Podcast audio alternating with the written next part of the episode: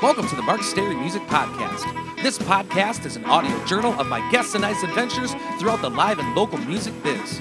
Fun conversations, cool tunes, and good times will be had.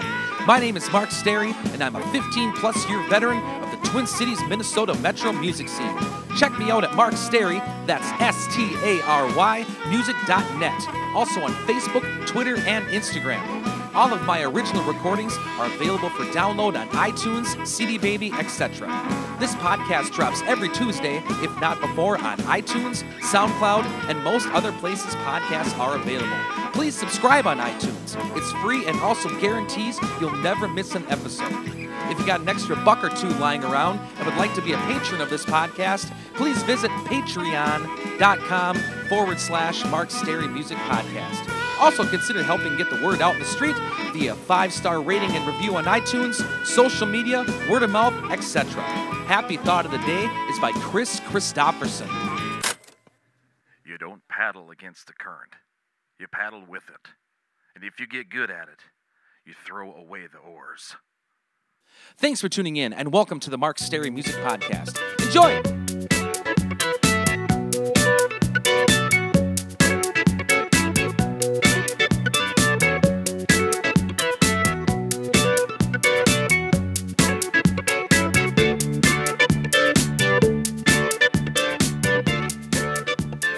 Welcome back to the Mark Stary Music Podcast, episode 54. Doing the vocal overdubs this week here at my family's cabin in Turtle Lake, Wisconsin on the last day before we shut it down for the winter. And also saying goodbye to our family's 100 year hardware store business. It's been kind of an odd day and an odd week, but uh, shows are going good, the podcast is going good, and my doggy Copper can almost catch a frisbee, so I can't complain. The old iPad Air here is running out of space. Also have the yearly hosting fees coming up, so I'd like to thank Dustin, Jeff, Amy, Jeremy, Margie, my mother, and Nate for signing up on the Patreon page for the Mark Stary Music Podcast. I can't tell you how much it means to me, and thank you for helping me keep the podcast going. Last week's gigs wrap up. Wednesday, I played a solo show at Pub 42 in New Hope, Minnesota. I did a tour of the 80s hair bands with bartender Luke, and it was a ton of fun. Highlights were Whitesnake and Bon Jovi. Thursday, Mr. Brian Johnson and myself rocked out at Lucky's 13 in Burnsville, Minnesota. It was a great crowd, pre Packer game, and did some booking and looks like we'll be there twice a month starting in 2017. Friday, Mr. Brian K. Johnson and myself rocked out at Lucky's 13 in Plymouth, Minnesota, and a big congrats to our number one fan, Stu, who actually took the afternoon off and took a nap and prepped up so he could actually make it through one of our shows before manager Corey had to throw him out. Saturday, Mr. Brian K. Johnson and myself jammed out at Lone Oak Grill in Eagan, Minnesota. It was our first time there. It was a ton of fun, and coming from a Brewers fan here, a huge congratulations to the Cubs for making it to the World Series. Upcoming shows. Tuesday, October 25th, 2016, Mr. Brian K. Johnson and myself will be jamming out at JJ's Pub in beautiful Breezy Point, Minnesota from 8 to 12 p.m. for their employee Halloween party. Wednesday, October 26th, I'll be playing a solo show at Pub 42 in New Hope, Minnesota from 8 to 10 p.m. Thursday, October 27th, Brian Johnson and myself be rocking out at the Wayzata Bar and Grill in Wayzata, Minnesota, aka the Muni, from 8 to 11 p.m. Friday, October 28th, I'll be playing a solo show at Danny's in Stillwater, Minnesota from 7 to 10 p.m. Saturday, October 29th, Mr. Brian K. Johnson and myself will be jamming at GPI, aka Gosnell's Packer Inn in Prairie Farm, Wisconsin for their Halloween bash. Excited to see our friend Bart Gosnell again and hope we can rope him into another top five podcast. Guest this week is part two of three with host and producer of K-Fan Power Trip Morning Show, former vocalist of Rocket Club, and current leader of the popular country rock band Chris Hawkey Band, Chris Hawkey. We discuss Brock Lesnar, singing the Star Spangled Banner at US Bank Stadium, classic country gospel, etc. Enjoy the conversation.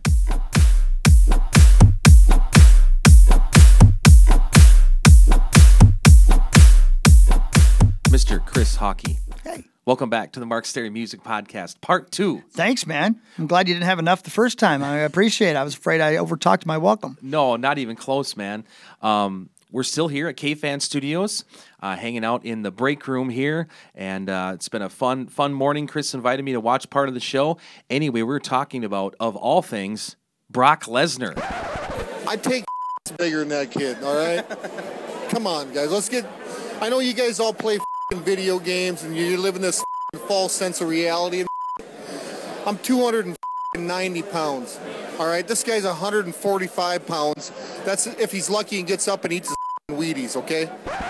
Yeah. I like wrestling a lot. I'm wearing a Macho Man shirt. Yes, you are. And we are talking a little wrestling. And here, Chris has a few stories about Mr. Brock Lesnar. I do. I, I've known him uh, for a very long time, luckily through this job. Wonderful guy, great dad, great husband, really good guy. Uh, but my favorite story about Brock, and I've got a bunch of them, but this is my favorite one, is one day we decided he and I were going to have a foot race. This is when we were down in Bloomington, and we were going to see how fast, because this is b- perfect, perfect thing. Remember when he, he went out for the Vikings, right? Yes. This was at the very beginning of the idea of him doing that. And so he, we were talking. Star and I were on the morning show with him. Them and Corey was our intern, and we were like, "Well, what, what do you run the 40 in?" He said, "I have no idea." I said, "Well, let's go run the 40 outside." And he's like, "I'll race you." So I said, "Okay." So we went outside, and I and I'm not fast, and I'm not big. I'm you know I'm five six, so I don't have a long stride. Is the reason I bring that up. But I kid you not, I was still coming out of my stance, and he was three strides in front of me. I can't believe how fast he was. For as big as he is, I, I will never forget how quickly he was out of his stance and gone. And I remember coming in and Star looking at me, and Star knows a thing or two about football, saying, uh, he, he might have a chance at this. And dang it, he almost made that squad. He really did. As somebody who'd never played football, he almost made a professional football squad. He's definitely a successful individual, that's Yeah, for sure. Good for him. Um, I happened to go to Monday Night Raw as homecoming at the Target Center when and all the the U of M fans are there, the Ah. Wrestling fans are there. It was a lot of fun. Yeah, he's something else, man. Uh, he's a respected respected fellow for sure. Um, so last episode we were talking about my kind of crazy.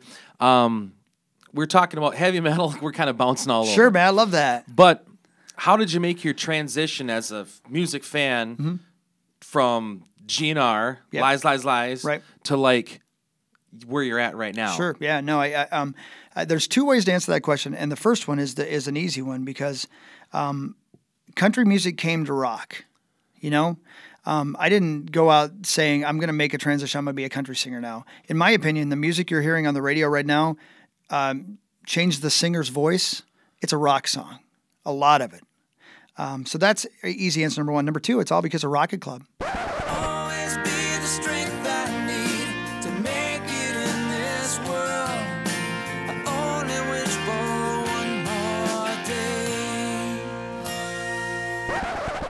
And and it's funny too because we didn't know we were a country band at all when we first started. Um, we we did a song, did a record. It was very much a Cities '97 AAA style station back when Cities '97 was still, you know, AAA station. And uh, so that's what we were going after. We were going after that kind of Cities '97 feel. And then Joel Sales and Don Smithmeyer wrote this song called "One More Day" um, about a um, uh, the passing of a child um, that was written from a poem that somebody, a friend of ours, sent us. And we were going to play in Duluth at Papa Charlie's. And we got a call. Sarah, our manager, who was my manager now, who's been my manager forever, was Rocket Club's manager as well. Got a call from Billboard Magazine saying, We need know information about you guys. You're going to be on the Billboard country charts. And I'm telling you, we didn't know we were a country band until that phone call. But the song had gotten played on K102. And then uh, program director down in San Antonio got a hold of it, loved it. He played it. And then it made its way across the country like you hear viral things happening. And suddenly we were a country band. And what? A month later, I was standing backstage at the Grand Ole Opry talking to Eric Church before anybody else knew who he was. Wow. Yeah. So that's how it happened. Yeah. Speaking of that song, Yeah. how did you learn? One thing I've always struggled with is singing harmony. Mm-hmm. How did you pick up your harmony chops? I, I love singing harmony. I love the sound of a harmony. I Oh, love yeah. singing harmony. I love the Eagles. You know, I love, uh, I love that song. I love the, uh, um, the Jayhawks, man. Right. As, since I was a little boy, and I've only ever met one other person who who agree who had the same thing. I've always sang the harmony part as I'm driving down the road. I've never sang. If I'm listening to a, a Bob Seger song, I'm forever forever have sang the harmony. I don't know why. I, you know, I, I've mentioned this to you now uh, four times in this podcast, but I'll continue to say it. I'm the luckiest guy you'll meet ever, dude. Because when when I was asked to join Rocket Club, I'd always wanted to be in a band where I could sing harmony, and it just happened to be that we had four guys when Kirkwald was still in the band. We had four guys who could just harmonize the crap out of it, man. Can you do multiple harmonies? You know Yeah. how to do the top, bottom, whatever? No idea why, but I, I, I can I can do that. I Any suggestions for us hacks trying to get that down? uh, be a You good just hear it and do it? be a good listener. Wow. Yeah, and and and again, uh, try this today as you're and as after you listen to this podcast, when you turn the radio back on or whatever you're listening to, always try to harmonize with the lead singer of whatever you're listening to, always, and really listen, man. Really listen because the difference between singing harmony well and not singing harmony well is is mirroring what the guy is doing and not trying to be the lead singer. Not trying to be the lead singer. Let the lead singer be the lead singer and follow him wherever he goes. And just be a blend. Absolutely. Try to make people forget you're even there. It sounds good and they don't even know why. That's the key. That's a, that's great. Yeah. Um, so how did you transition from were you doing 50-50 lead singing then with Rocket Club or primarily harmony or cuz then by North Country time you're singing Um, Sure. the main guy. It was it was the the um the the greatest experience musically of my life was being in Rocket Club. Um, we started singing harmonies in Matt Kirkwald's uh, screened in porch, just me and Brian Craning and, and Don Smithmeyer and Matt Kirkwald. Um, and we were singing Southern Cross by Crosby, Stills and Nash.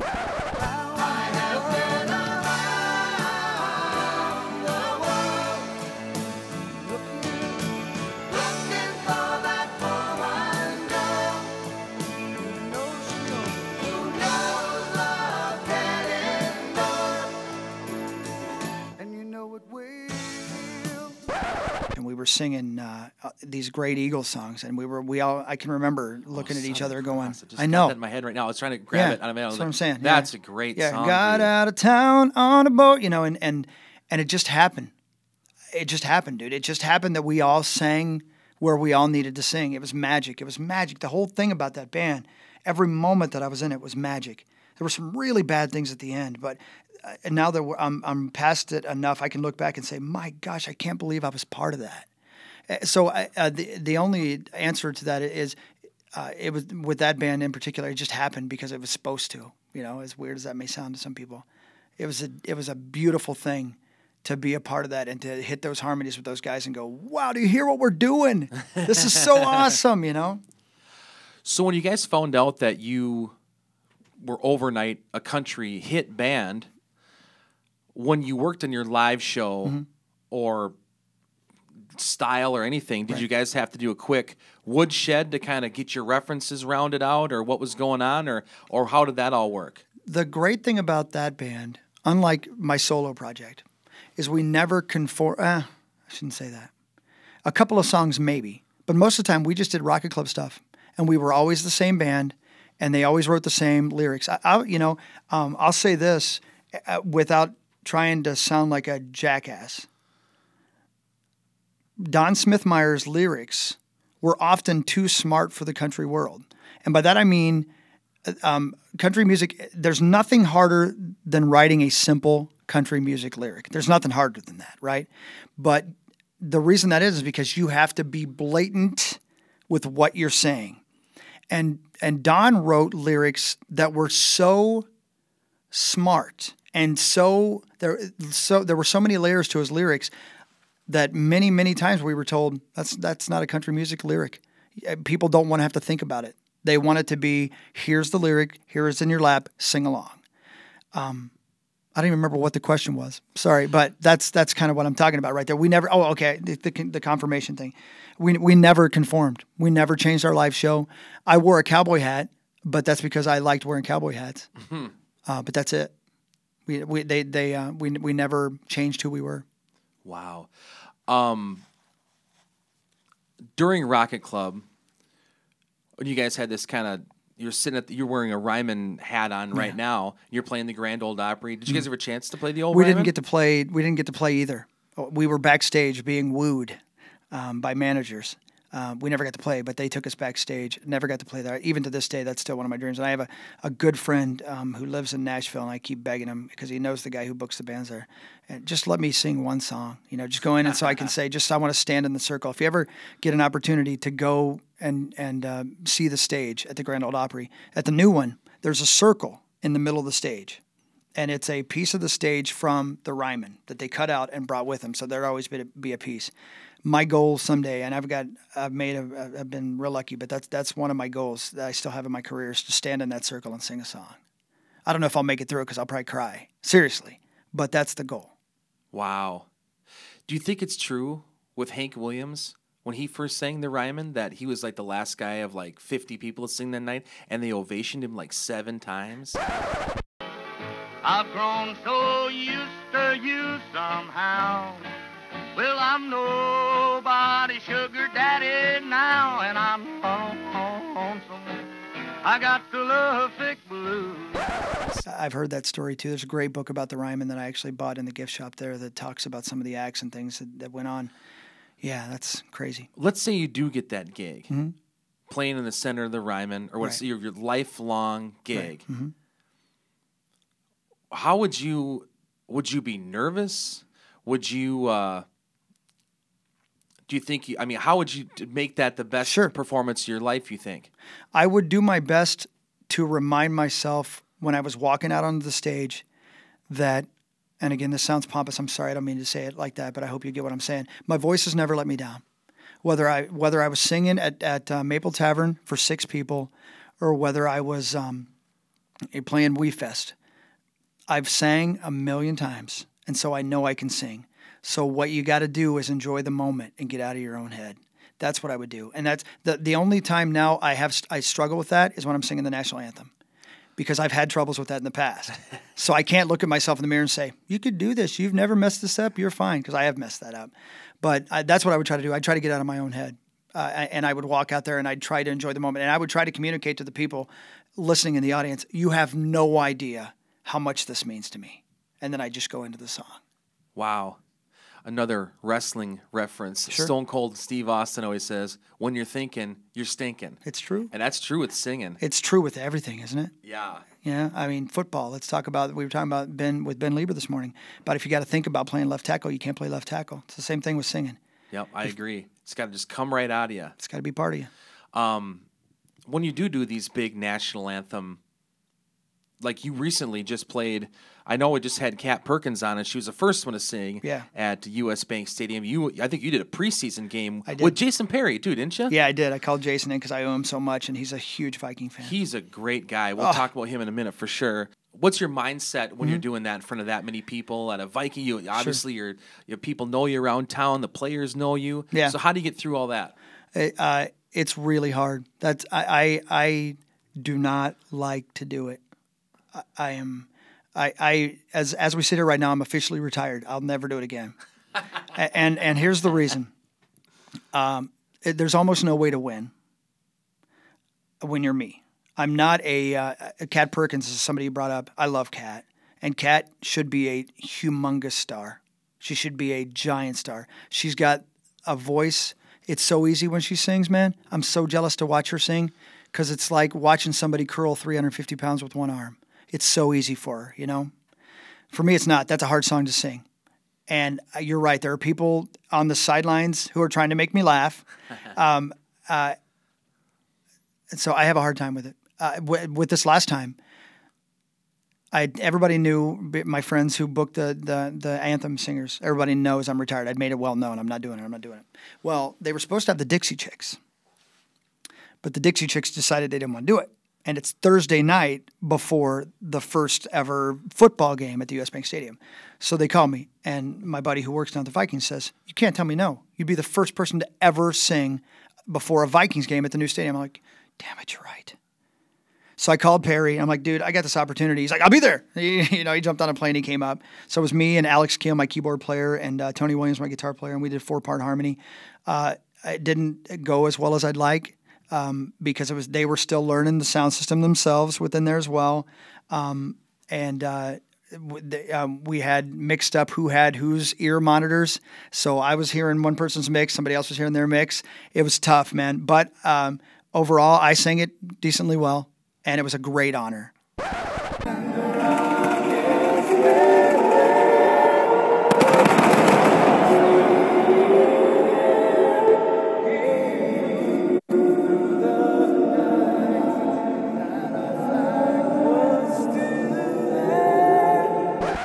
And I think uh, I think it came across okay. But I am officially retired. I won't do that to myself again. I won't do it. I won't do it again. You got the picture and put it on the wall, and that's that's, That's, good it, enough. man. You did it. that's it. Yep. um, do you stash the lyrics anywhere or anything like no, that? no. I um again, that's one of those things. I'm I uh, I have to tell myself as I'm walking out onto the field, dude. You know the damn lyrics. Just sing. Stop being an idiot. You know, and I do because you know the lyrics. I could sit here right now and tell you the lyrics. So you just have to convince yourself as you're walking on the field. You got it. Stop killing yourself. You you can do this. Just do it. This music stuff is such a mental. Absolutely. It's the hardest part. it's by a mile the hardest part, and that's why the really good people are often uh, the crazy people, because I think you have to be a little bit crazy to be able to tolerate all this. Wow. Uh, bringing up Jason Perry, Mm-hmm. how did you wind, wind up working with him? Yeah. I know Everson said you guys are recording and writing and that kind of stuff. Mm-hmm. How did you end up working with him? And how was your experience? Like, when did you start working down in Nashville or getting into that scene? Oh, you with, with Rocket Club, I Yeah, guess. but- yeah, for sure. But uh, but we didn't do much. We recorded and everything here in Rocket Club, and, and mostly in Joel Sales' basement. Sometimes over at uh, um, Smithmeyer's studio with Kirkwald and such. But so when Rocket Club decided to take a break, and and we didn't know what was going to happen. I, I, I let the guys know I'm not going to stop. I can't stop. This, I love it too much. This is my the, the there's a scene in a movie uh, called Get Him to the Greek that I love specifically at the very end of the movie where the, the main character's walking out on stage and he turns around and he goes, I don't know what all the fuss was about. I love this. That's me, man. I love it. That that's my moment. That's where I'm home, man. I love it so much. It's my joy. And so I said I can't stop. So Joel Sales, I didn't know Jason at all. Joel Sales, the bass player of Rocket Club, said, you, you need to go down. In fact, I asked Joel if he would produce, if I remember correctly, I think I asked him if he would produce a, a record for me because I'm not the guy to do that. Ask Jason. So I got hold of Jason and went down there to Nashville and met him for the first time and, and uh, just started recording. And my gosh, is that guy a wonder. Not just a producing, relationships. He found me songs I never would have had access to it- you know the the players who play on my records are the best you could possibly get. The people who mix my records, the people who master my records are top of the line. That's all because Jason Perry is your friend 3 minutes after meeting him and he's like that with everybody. That's true. I haven't seen him in years, but when we were opening for GB way Mm-hmm. back in the day, and then we were doing the toughest gig on planet Earth is covering for GB on a Wednesday at Bunkers when they're gone. Oh, and true. we do that with Jason's. He had a Perry Carey band. Yeah, of course. called. Yeah.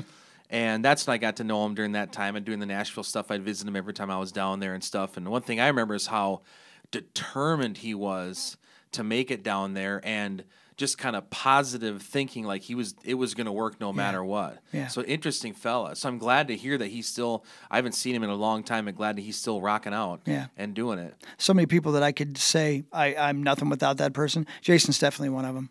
I mean, I wouldn't have gotten any of the songs on my first solo record, which wouldn't have, if I didn't have My Kind of Crazy, which we were talking about earlier, was my first single off that first solo record. Who wrote that one? a gentleman out of Chicago named Stan Cars. Uh, believe it or not, just a normal dude out of Chicago. And uh, he goes down to Nashville and does songwriting sessions about every two months. And Jason found me the song. He's like, this song is special. And he was right. You knew the first time he heard it that it was special. And uh, Stan was so tickled when we cut that record. He's got a, he's got a, a song on my new record as well called Summer Burn. Um, so many great songs in Nashville, dude. Do you prefer? I know that because I was down there doing all this stuff with the Bluebird and all this songwriting Oh, stuff, and right. and uh, the three rules they always told me for Nashville songwriting was rule number one is what's in it for the girl. Rule number two, what's in it for the girl. Rule number three is what's in it for the girl. That's great. I've never heard that, but it's true. It- it's true. So how do you try to fit into that demographic? They're trying to shoot this mainly to females. Right. How do you think you fit into all that? Here's what happened, okay? When Rocket Club, the last time we were down there, and we we um, showcased for uh, uh, Sony, They brought people down from New York. When we were done with the showcase, they said, "We want you. Done deal. You've got a record deal. This is it." Luke Kramer and I, our buddy, Yeah. Drove all the way back from Nashville that night going, Holy crap, it happened. What are we going to do? And then the next morning at noon, they were supposed to call and we were going to get together and our representatives and stuff. Noon went, one o'clock went, two o'clock went, no call. And then finally we got a call from our representative and, and she said, They decided not to sign you. What happened? What changed overnight? She said they got together that morning to discuss it one last time and came to the conclusion that we were too old. It's the bottom line. And and here's here's and that was a heartbreaker after after all the crying and wailing and tears. Uh, here's what happened for me though. I was able to look myself in the mirror and say, um, if they said I was too fat, I could lose more weight. If they said I couldn't sing, I could try to sing better. Heck, even if they said our songs were good enough, we could find better songs. I can't be younger than I am. And it released it all for me, dude. It released after I, again, after the hangover, it released the pressure I had been feeling since I was 14 years old that all I ever wanted was to get a record deal. When that, when I knew that wasn't going to happen for me, I stopped worrying about what, whether or not I was singing for the girl, you know?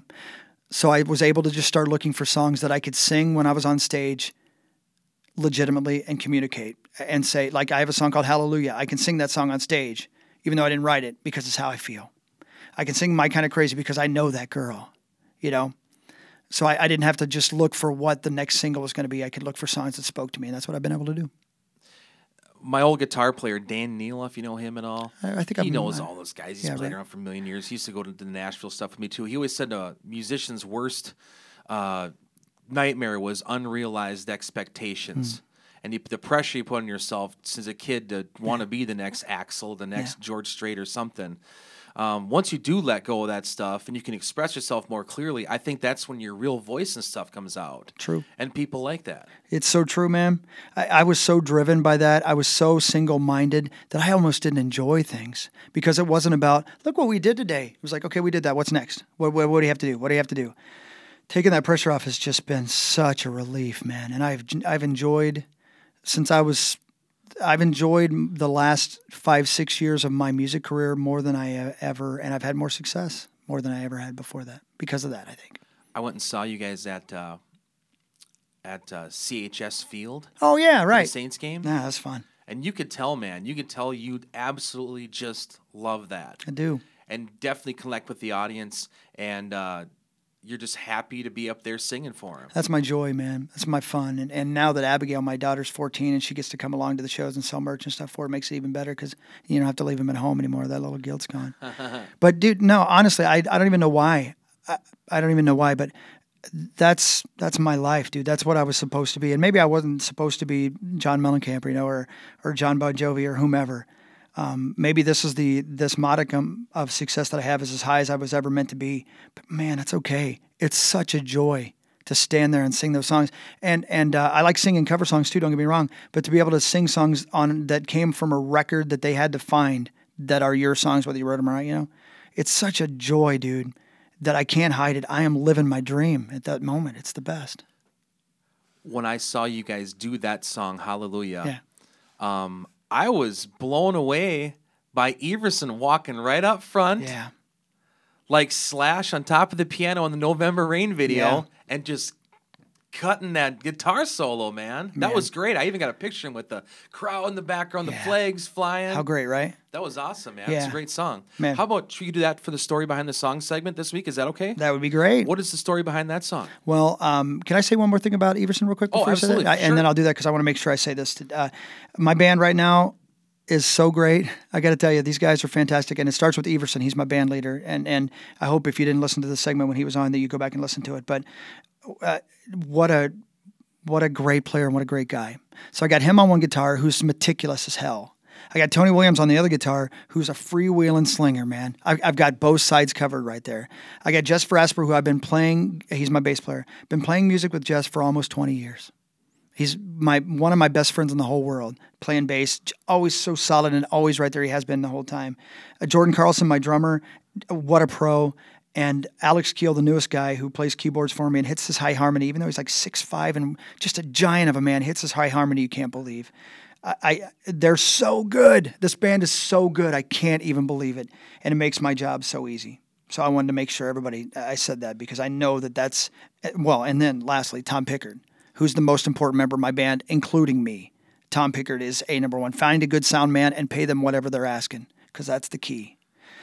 Hallelujah was a, a Jason Perry staple in his in his um, set for the longest time, and it's uh, you know it's just straight up uh, a thank you song to God, you know, whomever your God is, whether you have a God or not, the universe, to to positivity, to the secret, to whatever you pray to, um, and that's how I always approach that song. But I, I'll never forget Johnny Cash. Uh, Johnny Cash's thing was, and Elvis too. Almost every record they ever put out had one gospel song on it, just so God didn't think they were getting too proud, you know, just so God knew that they were grateful, you know. So that's what Hallelujah on this on the on the uh, second record was. On the first solo record was a song called Prayers. That's that's what those songs are. They're thank you God, and that's what Hallelujah is all about. I think my favorite, because I agree with you, I never thought of that till right now. They always have a gospel song on Absolutely, there. Absolutely, man. I think my favorite old country gospel one would be Kris Kristofferson's "Why Me, Lord." Yeah. Lord help me, Jesus, I've wasted it. So help me, Jesus, I know what I am. What a guy that guy is, huh?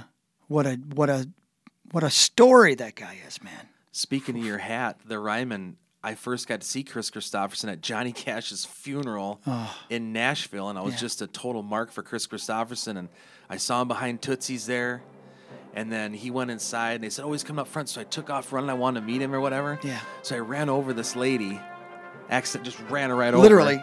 Yeah, and then so I get to the, the by the Ryman, whatever. Chris walks in and said, "Hey, Chris, man," and he points at me and just kind of gives me a nod and winks.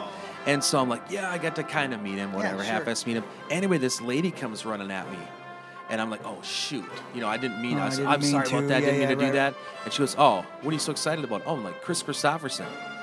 And she goes, uh, "Well, you did run me over, but for that, I now need an interview. Here, the camera pops up as Fox 9 News. I ran over the reporter. Wow. And so, so she asked me why I was so excited. So I went on this, cut this big promo about just loving Kris Kristofferson Yeah. and stuff. And so we got home that night, and on the nine o'clock news, there I was talking, except they edited it so they made it sound I was talking about Johnny Cash. what? oh no. They Yes, shaped thought it was their your story to fit their story. Yeah. Ah, that's no You kidding. media guys. No. Yeah, that's how we do it, man. You got to watch us. It's Cool Edit Pro, you can do anything with it. Anyway, so I tie Oh, that no Chris. Kristofferson and the Ryman hat thing together. It's a funny story. I How great was in he live to sit in a room like that and watch him play? How was it? Chris? Yeah. I was outside the building. Oh, you were? was- Oh, so you I didn't get to see him. I was a Okay. total numbskull just outside the building. Yeah. I just saw him at State Fair this last year. It's the first time I got to see him, really. Incredible. But ah, he was He's old. it was a little chunky a little bit, but then I was then all of a sudden he started singing and I was like, oh, now I remember That's why. It's him. the songs. It's, Yeah. it's not the big fancy Everson Yeah. guitar stuff. It's Yeah. the it's the songs, It's man. the songs, man. Three chords and heartbreak. Um, do you mind doing a quick part three? Oh, now if you want, for sure. I'm Okay. completely cool with it. Thank you guys. Thanks, Chris Hawkey, for being the Mark Stary Music Podcast, and please tune in next week for part three.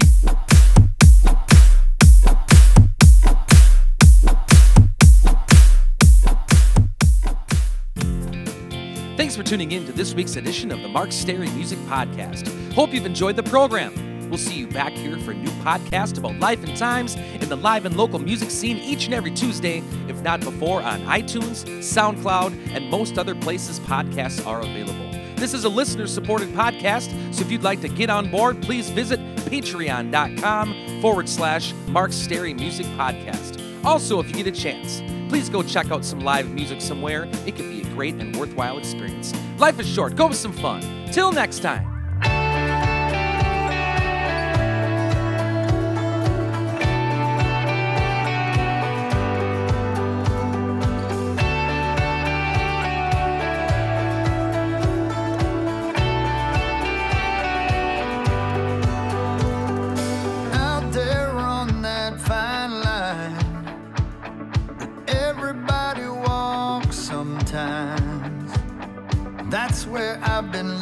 It feels like my head is spinning. I can't stop the days from flying by.